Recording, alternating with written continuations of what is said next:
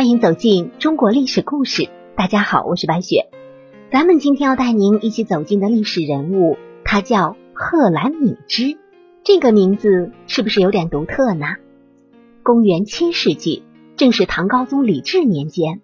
这时的大唐王朝出了一位政坛新星。如果说别人是含着金钥匙出生，那么他就是含着金锅出生了。他拿到了一张。最好的底牌，首先他颜值爆表，是一位公认的大帅哥。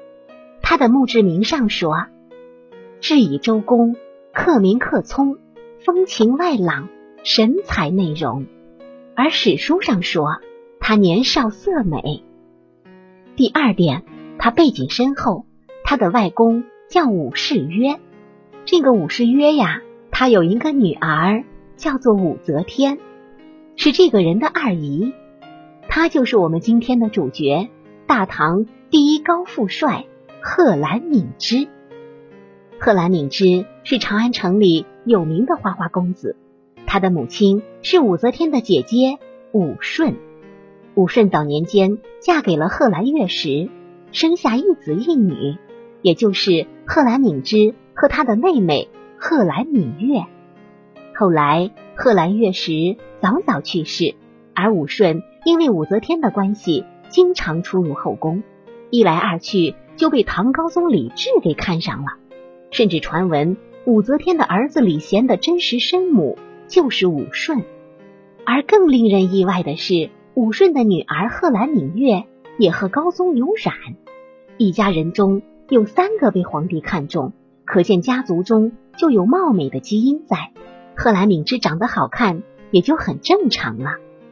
贺兰敏之不仅颜值高，运气也很好。人在家中坐，馅饼天上来。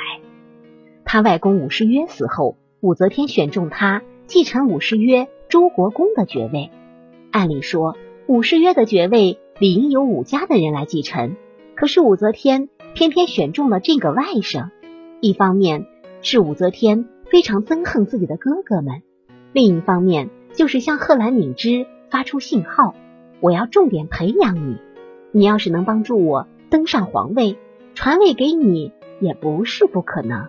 可是偏偏呀，这个贺兰敏之太不争气了，才当了五年的周国公，就重重的摔在地上，丢了性命。这是为什么呢？他的第一条罪状。就是争于荣国夫人。什么叫做争于荣国夫人啊？就是和荣国夫人有染。要知道，荣国夫人就是武则天的母亲杨氏，贺兰敏之的外婆。这简直是贻笑大方，令人匪夷所思啊！按照史料记载，这两个人相差六十三岁，一个是耄耋之年的老太太。一个是英俊翩翩少年郎，要么是贺兰敏之口味太重，要么是老太太喜欢小鲜肉。总之啊，实在是令人难以理解。还有一条就是外祖母杨姥姥去世之后，丧期还没有过，贺兰敏之就换下丧服，招妓奏乐享受。要说啊，这两条纯属个人作风问题，还不至于要了贺兰敏之的命。但是另外两条可就让他非死不可了。其一是司少卿杨思俭的女儿被选为太子李弘之妃，能被选为太子妃的人，相貌气质肯定是一流的。眼看着婚期将近，贺兰敏之竟然又奸了这位准太子妃。太子没办法呀，总不能还没有结婚就被戴了绿帽子吧。只能改选裴居道之女为太子妃。要说啊，这个贺兰敏之的生活作风实在是太不检点了。不仅如此，他还玷污了太平公主的随从侍女。太平公主是谁？她是武则天唯一在世的女儿。武则天对她相当宠爱，视为掌上明珠。就算是打狗，也得看主人吧。这个贺兰敏之就是有十个脑袋，也早掉光了。史书上说，贺兰敏之是侵犯了太平公主的随身宫女，致使太平公主受惊。当然，也有野史说贺兰敏之动的就是太平公主。只不过被武则天压了下去。其他的罪状啊还有很多，一共有十条。之后，贺兰敏之就被流放岭南，并在途中被人刺杀。这些看上去就是一个纨绔子弟不争气的故事，可是仔细分析，还有很多不合理的地方。一是上述种种罪状，并不是在处罚贺兰敏之的时候公布的，是在他死后很多年才公布于世。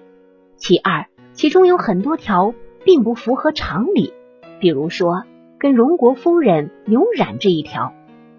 别说当时的荣国夫人已经是八十多岁的老太婆了，其实就算是年轻的时候，也不是那种极不检点的人，要不然。也不会四十岁的时候才出嫁，还是被李渊逼婚的，可见对异性并没有什么强烈的好感。所谓事出反常必为妖，这件事必然是另有隐情。刚开始的时候啊，我们说过，高宗皇帝曾经宠幸过贺兰敏之的妹妹，那个叫芈月的姑娘，而武则天对这个外甥女也是很顾忌的，便寻机。毒杀了他。贺兰敏之因为妹妹的丧事入宫吊唁，高宗一见到他，悲痛的哭道：“我一早上朝前看他还好好的，没有想到退朝后他就身亡了，怎么会这么突然呢？”贺兰敏之听完，只是嚎哭而没有响应。武后得知后，心想：这个孩子在怀疑我。从这个时候开始。武则天对他就心生厌恶了，而且贺兰一门血统高贵，可敏之的母亲、妹妹，甚至贺兰敏之自己，都沦为武氏、李氏的玩物，很有可能这些造成了贺兰敏之扭曲的心理，通过以上种种不合理的行为来发泄心中的不满，这也不是没有可能的。虽然我干不过你，可是我就要恶心你。于是，种种匪夷所思的闹剧接连上演，而且贺兰敏之被流放之后，在朝中曾与他交好的人，后来大都被流放到岭南。如果只是作风问题，跟他的同僚朋友有什么关系呢？很明显是要把他的势力一网打尽。而更为惊奇的是，四十年后，贺兰敏之居然被平反了。连尸体都被挖了出来，重新入殓，追赠秦州都督、太子少傅。在铭文当中有明确的记载：“非孤获罪，命以长阶，哀哀令子复此光华。”作为拨乱反正的举措之一，唐中宗在恢复大唐国号之后，曾经的政治犯全部都恢复名誉。如果说贺兰敏之真的是因为人品作风问题被杀，那断不会有平反一说，可见贺兰敏之的案件是被归入政治案了。说到底，还是与武则天之间的矛盾导致了贺兰敏之的被害。那些种种不堪入目的行为，很有可能就是武则天扣在他头上的屎盆子。可就是这些屎盆子，就要了贺兰敏之的命。我们纵观贺兰敏之的一生，出身豪门，英俊潇洒，而且才名远扬，曾经编纂《三十国春秋》一百卷，可以说是当时最有前途的高富帅。可是年纪轻轻，没有经过挫折就身居高位，遇到挫折后以不合常理的行为来发泄心中的不满，最终走向无底深渊。只能说。偏偏少年才气高，何苦生在帝王家？好了，朋友们，本期的故事到这里就结束了，感谢您的收听。喜欢的朋友欢迎点赞转发，也欢迎您评论留言。下期我们将和您一起走进孙叔敖的故事，这也是一个唠叨人。我是白雪，下期再见。